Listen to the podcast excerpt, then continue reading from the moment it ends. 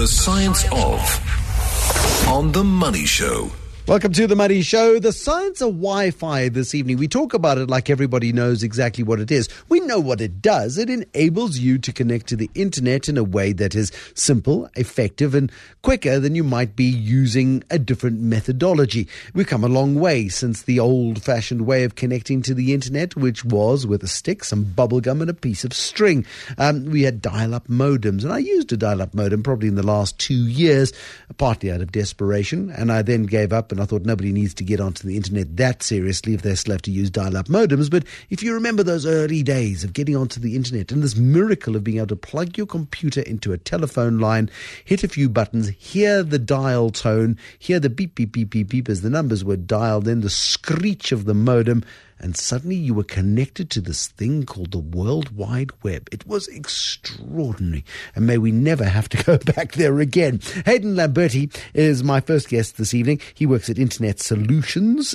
It has been, in twenty years, the most extraordinary, revolutionary evolution, if you like, in how we connect to the World Wide Web. Absolutely. It's an, been an absolutely amazing experience. Um, it changes so quickly, so rapidly. Okay, so ex- explain Wi-Fi to me, the idiot's guide to Wi-Fi. So Wi-Fi, in essence, in layman's terms, is a mechanism to connect people to the internet using essentially a radio wave from a, uh, a base station, if you want to think of it like that, so a device that is still connected via hard line to what is known as the World Wide Web. And then that just facilitates a wireless, seamless connection to your end-user device, whether that be a cell phone, a laptop, and or an iPad. Okay, but there, there are many people who might have a Telkom landline into their home and might use a Telkom service, for example, to deliver wireless internet into their home. It uses the wire, it then puts a box in the home, and then radiates a signal around the home, um, which if you then logged on to, you can get access to Wi-Fi. Um, that is fairly common in South Africa nowadays, but also because Telkom's not been particularly efficient in its delivery mechanism over the last while. Um, it's uh, we've also seen other players come to the market, notably the cell phone providers. Absolutely. Um, so the cell phone, pro- uh, well, cell phone providers in general op- uh, operates on the G S M frequency, which are these massive towers that you see radiating our signal all over the country. It is a wireless technology as well, and the key thing there is that it is operating in the licensed uh, frequency band. So there's no interference. Uh, it's very highly regulated. Um, there are onerous license fees to have that, and you know the, the M N Os have very rigorous commitments to us as a country through our regulator called ICASA to be able to deliver a service uh, to our end users. However, it does have certain shortcomings. Uh, it's an expensive uh, way of delivering bandwidth to end users, particularly in our economy where we're trying to link people to the internet for the socio-economic impact of having people empowered through knowledge. Um, so Wi-Fi represents a number of opportunities for us to be able to bridge that gap between low-cost Uh, access to the internet mm. via Wi-Fi and what has been their tradition. Explain to me what low cost is, because I look at the, the fee I pay for two gigs of data to my cell phone provider, and I, I seldom manage to get through the full two gigs, and I spend quite a lot of time on my mobile device on a daily basis.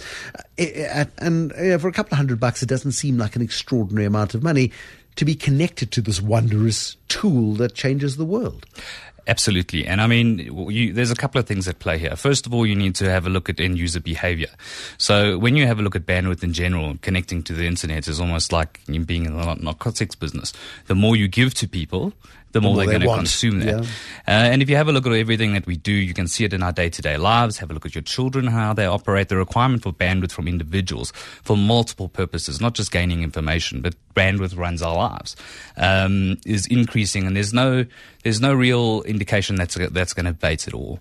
Um, and we have a, we have issues in that we are going to be unable to cater for the demand that end users are going to need from bandwidth, particularly when you have segments of the market that are coming onto the internet, so to speak, as first-timers through low-cost devices. The reality of a thirty U S dollar smartphone is a reality today, um, and and bandwidth requirements are going to go through the roof, and there's uh, but, no indication that's going to stop. But I thought these two big fat cables that was uh, came down the east coast and the west coast of Africa was meant to solve our bandwidth problems for now at least. They don't seem to have done so. So in, they absolutely have. Uh, the, the cable systems... They've addressed the problems. They haven't solved them. No. So in terms of the raw bandwidth that can float out of our country, absolutely. We have lots of high-speed ba- bandwidth, lots of uh, undersea cables that are going to be coming online and have come on- online over the last couple of years. But you kind of need to think of it as a water piping system. Just because we have a nice big water pipe between Richards Bay and Europe doesn't mean that we can get water to, uh, you know, the arid parts of our country, so to speak. Um, so that last mile, that connection to the end user where they get pull- pulled onto the grid, that's where the problem is in terms of disseminating mm. Wi-Fi to our population. And so that's where Wi-Fi is potentially a, a, an answer. We need Roto-Rooter, don't we, to go and unblock, to unblock our we Wi-Fi. We are plumbers blockage. At heart. Absolutely. Ultimately, that's what it is. Um, there's also been wonderful innovation. Um, and uh, I, I watch people on Mango Flights, for example, and they open up their laptops and they put in their codes and they frantically, for this short period of time you're allowed to use your computer on an aeroplane, frantically work using the Wi-Fi connections on aeroplanes. It hasn't taken off to the same extent as I thought it would. Not many people seem to be using it. I wonder if, if it's even worthwhile doing it on, on aircraft in the short term anyway. So the Wi-Fi on airplanes is a very is an interesting topic. Uh, I think overseas, or when you're doing long-haul type uh, trips, when you're going from the east coast of the U S to the west coast of the U S, that's a four-hour flight, and you can get a substantial amount sure. of work done.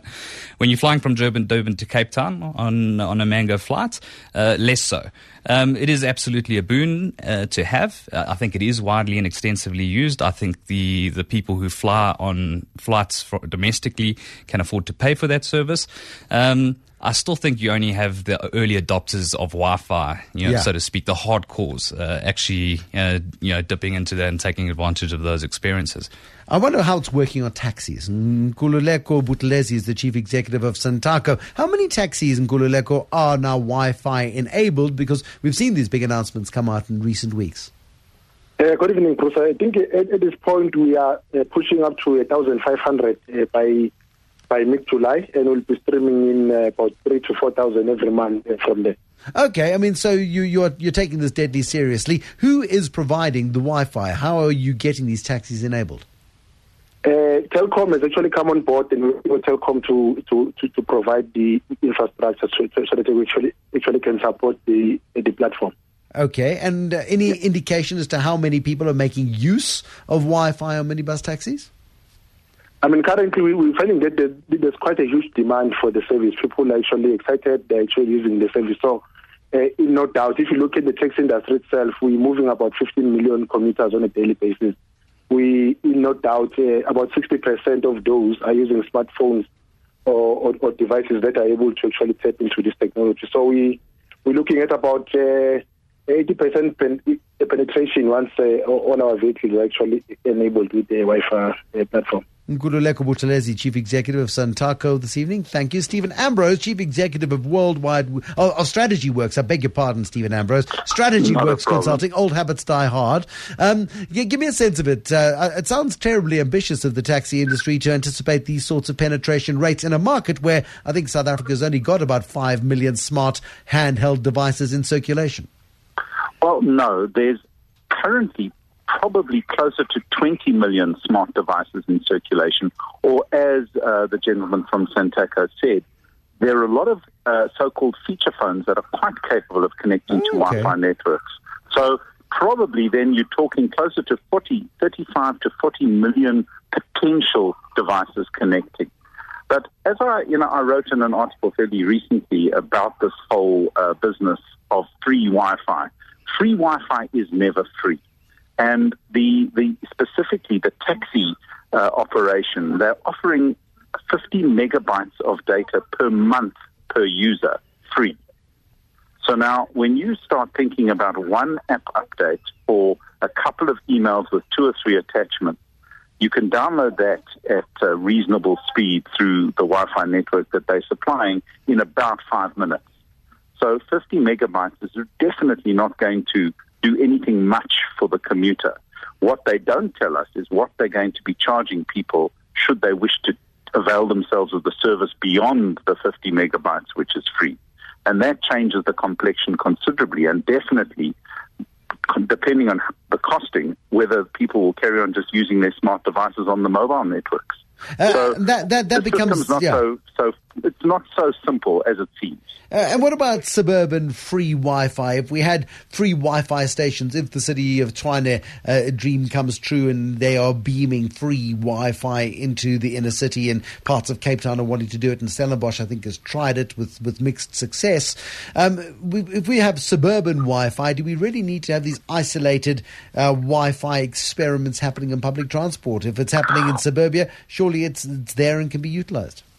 You see, the biggest problem that everyone comes up with is they start thinking of Wi-Fi as this ubiquitous connectivity solution that's inexpensive and it's easy to deploy and it's available everywhere. And the reason is that those that have used Wi-Fi in a home or in a hotel or somewhere where it's a fairly controlled environment had a reasonably good experience. Also, in a home or a hotel room, there are not that many people connecting to that particular Wi-Fi hotspot. So the performance is good and the connectivity is solid and you're not particularly mobile at that particular point in time. Wi-Fi is not designed like the three G or the, the new four G networks or any of the mobile networks. It doesn't hand over as quickly and as seamlessly from one hotspot to the next hotspot. So there's there's a lot of technical challenges around Wi-Fi as a as a mass mobile platform. And if you've ever tried, and I've been around the world a lot, and I've tried so-called free Wi-Fi in numerous places, from Tokyo to London to San Francisco to, and I mean, San Francisco is the, the hub of high-tech. And it's always been a very fraught experience. It's hard to connect. It takes time to connect. Um, It never, you walk down the road, you lose it, then you've got to re-authenticate. It's just not a seamless, easy-to-use system. So um, it's easy to talk about the free part, but it's not so easy to talk about how hard it is to deliver the service in a clean, effective manner that uh, is affordable to people in the long term. Stephen Ambrose, thanks for your insight this evening, Chief Executive of Strategy Worx Consulting. And that ultimately is the issue. Hayden Lamberti is in my studio this evening. He works at Internet Solutions. Uh, you know, it, it's what is free, what's not free, and you, you kind of get what you pay for, don't you? There's um, no free lunch. Yeah, absolutely right. And so all of these experiments around free Wi-Fi are a bit of a marketing con, or what? So I don't like to talk in terms of free. Free Wi-Fi is something that, you know, was around in the beginning, or the kind of the infancy of the technology. And that was a sort of a scenario where you had a hotel, you had a restaurant, some sort of hospitality type venue, uh, wanting to provide some sort of Wi-Fi to the guest. When not, not, when very few people were using the Wi-Fi, you had a reasonable experience. Uh, the minute you started to load that, there were problems with, uh, with the Wi-Fi technology, the uh, eight oh one point two standard. Um, and there were issues with the backhaul, and it created a, quite a shoddy experience, to be honest. Uh, free Wi-Fi exists today, and I don't like to refer to it as free Wi-Fi, as I said. I rather like to think about it as sponsored Wi-Fi. Okay. So someone is going to pay the bill. Yes, and, you know, I was discussing this earlier today with a colleague of mine, and he, he said something very apt. If something is valuable and you're using it for free, then it's most likely that you are the product. Um, so there, there are, there are all kind of methods to make it free, but whoever's going to make it free is going to monetize that somehow. You just need to have a look at Google. Everyone thinks Google are acting under, out of altruistic intent. You have this amazing tool that's changed our lives for the better. Um, I don't think anyone can argue that. Uh, how did Google make their money? Uh, Google make their money because they know who you are. They know what you're browsing. They know what you're doing. They can sell this information. These so, poor, bored people. Oh, they must be so disappointed. Absolutely. But we're, we're going to talk more in just a moment. My guest in studio this evening, Hayden Lamberti. It's all about Wi-Fi tonight. Anything you ever wanted to know but were too afraid to ask, give us a call right now. Use your Skype. Use uh, Wi-Fi to connect to Skype and give us a call through that mechanism if you choose to on zero two one, four four six, zero five six seven, zero one one, eight eight three, zero seven zero two for more traditional means. The science of... On The Money Show. So are you one of those people like the annoying Aki Anastasiou? The day that Mango launched uh, Wi-Fi on the on the aeroplanes, he jumped on an aeroplane and made a phone call in a way that only Aki can make it. He didn't need the phone. We could hear him on the ground anyway. He stood there shouting most excited, like a kid in a candy store, was our Aki Anastasiou, as he made the first ever Skype call from an aeroplane to the ground. Does it work for you, I wonder? Johan in Pretoria East, I hope you're not one of those people who sits on the aeroplane shouting into a Skype connection. Yes, I, I had some credits on my Skype, and I just tried to connect through this Wi-Fi, and wow, I couldn't believe it. I phoned my family. Uh, it was early in the morning. I just tried it out, and it was uh, really a good experience. I think that's worthwhile to connect on the airplane and then use your Skype credits and phone the telephone lines. That's worthwhile. With my earphones on my head, headset, nobody knows I'm talking. That was good. Excellent, Johan. Thanks very much. Do you make regular use of onboard Wi-Fi then? Yes, I, I will do it now because uh, it's it's worthwhile. That one and a half hours to Cape Town, you can call. You can call your clients and you can call people, no problem. There we go. Johan in Pretoria East, changing the way in which the world works. I once spoke to Ellen Kullman, the chief executive uh, of one of the biggest companies in the world, uh, DuPont, and she said the reason she likes global airline travel is because nobody can get hold of you. But that's changing as well, isn't it? Absolutely. I mean, people like Johan, we're soon going to have, oh, it's going to be, aeroplanes are the only last vestige of peace and tranquility in the world. Uh, and, and now we're not going to have any any way to, to escape at all. So, Hayden, this whole issue of free Wi-Fi, city centres are doing it. It's become this big, we're such an, a, a progressive city because we're doing this for you. How, how well has it worked in South Africa? So South Africa's got a bit of a geography problem. So if you have a look at these initiatives in Europe specifically, where you have very high density, high L S M uh, individuals living in very close quarters, um, it absolutely works. Um, at a geography level, we've got problems providing that in South Africa, uh, just because we've got very dispersed individuals. Mm. You can't. It's very difficult to wire up a neighborhood uh, very easily to provide a ubiquitous experience in terms of access across that. Um, in addition to that, someone has to pay for it. And the quality of the service that your end user or the user of the Wi-Fi is going to experience is going to be directly related to who is going to pay for it and how much they're willing to pay on your behalf. So free free, free is a bit of a misnomer. Uh, ultimately, I believe it's going to be a blend of a, a low-quality free experience or a lesser-quality free experience with the ability to upgrade to kind of super access through that network. And that free is going to be subsidized either by governments or by corporations who want to advertise to you or or for, by entities who want to gather data about you. Um, it, it's really, really new territory, and we really don't know how it's going to pan out. But there, there's lots of experiments that we can point to all over the world and locally. I, I, was, I mentioned earlier that I was uh, reading a piece by Arthur Goldstock who'd been to Tel Aviv, and he was just raving about the Tel Aviv experience he'd had. But there you've got the right sort of demographics to make Wi-Fi accessible, Wi-Fi affordable. Absolutely. Um, and it also comes down to an education thing, um, which is why when we see the advent of smarter phones in the, in the hands of more and more South Africans, um, I think we might be lagging adoption in terms of the total amount of bandwidth consumed through uh, kind of ulterior mobile technologies like Wi-Fi, which is ultimately backhauled by some sort of fixed line capability. I think we're going to spike very rapidly um, as these as these devices uh, start coming online and we have more and more people uh, connected to the internet demanding data. I think the latest mm. stats, you know, of the Goldstock specifically, the latest stats are only about seven or eight million people who actually have an internet experience at the moment. And, and yeah, it's terrifying, but it is growing, and it was growing exponentially. Um, certainly the retail sector desperately needs us all to have better Wi-Fi access so that we can so start shopping on our phones and start spending more money using these devices, and Wi-Fi might be a way of doing so. How does this sector evolve over the next five years? Already we look at the, the rapid evolution of internet access and the way in which we access the internet. Um, in the last five years, it's been, you know, it's been light years of progress.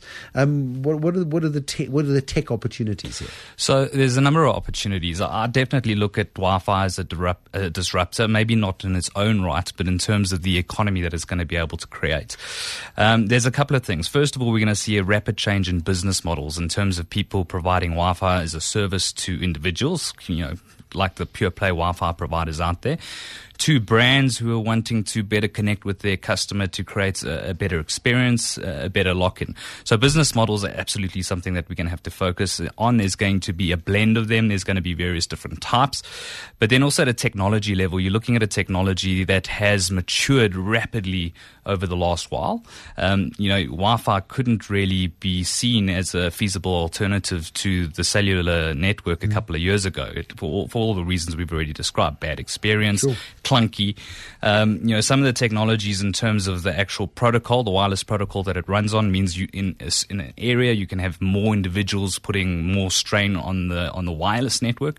Better backhaul, as we've discussed, fiber rollouts, the the bandwidth going up East Africa uh, provides a better user experience in terms of the data throughput. But then also, and most importantly, for the people who are kind of you know. old boys in, in the internet game, um, is the ability to connect to Wi-Fi seamlessly. Yeah. Traditionally, it has been a massive problem, very clunky, credit card details. It's always going to be clunky to a certain extent. Um, there are certain regulatory requirements which sit on top of the, the Wi-Fi and telecommunications providers, specifically the Electronic Communications Act, which says that if we are going to provide any sort of connectivity to any end user, you need to be able to know who they are and you mm. need to be able to get them to accept terms and conditions. And for that reason alone, sure. it's the same reason we have Rika in place with the cell phones. Sure. So if you have Wi-Fi running in a shopping center or a plane or whatever, it's absolutely technically possible to have your phone seamlessly connect to that and you never you never know about it. That yeah. technology exists today. It's being built into the iPhones, the Androids, so on and so forth. The reality is, though, you can't do that. So you are going to always, when you have a Wi-Fi experience, because you don't know your clients, if they're a first-time user and you're going to be billing them on demand, you're going to have to stop them and they're going to have to go through a process of accepting the terms and conditions. And hopefully through that you get a better service. Um, I, Peter Hendel hasn't contacted me yet on my Twitter account. He will, no doubt, at some point this evening tell me that we're all going to get cancer. We're all going to die because of Wi-Fi. Set my mind at ease, or Peter Hendel's mind at ease anyway. So, so uh It's a, I've never actually been asked that question. However, radio uh, like, waves. Like, radio uh, waves will kill us all eventually. We, we, radio, if the transformers don't get us first. Radio waves are just lights, and we're covered in them.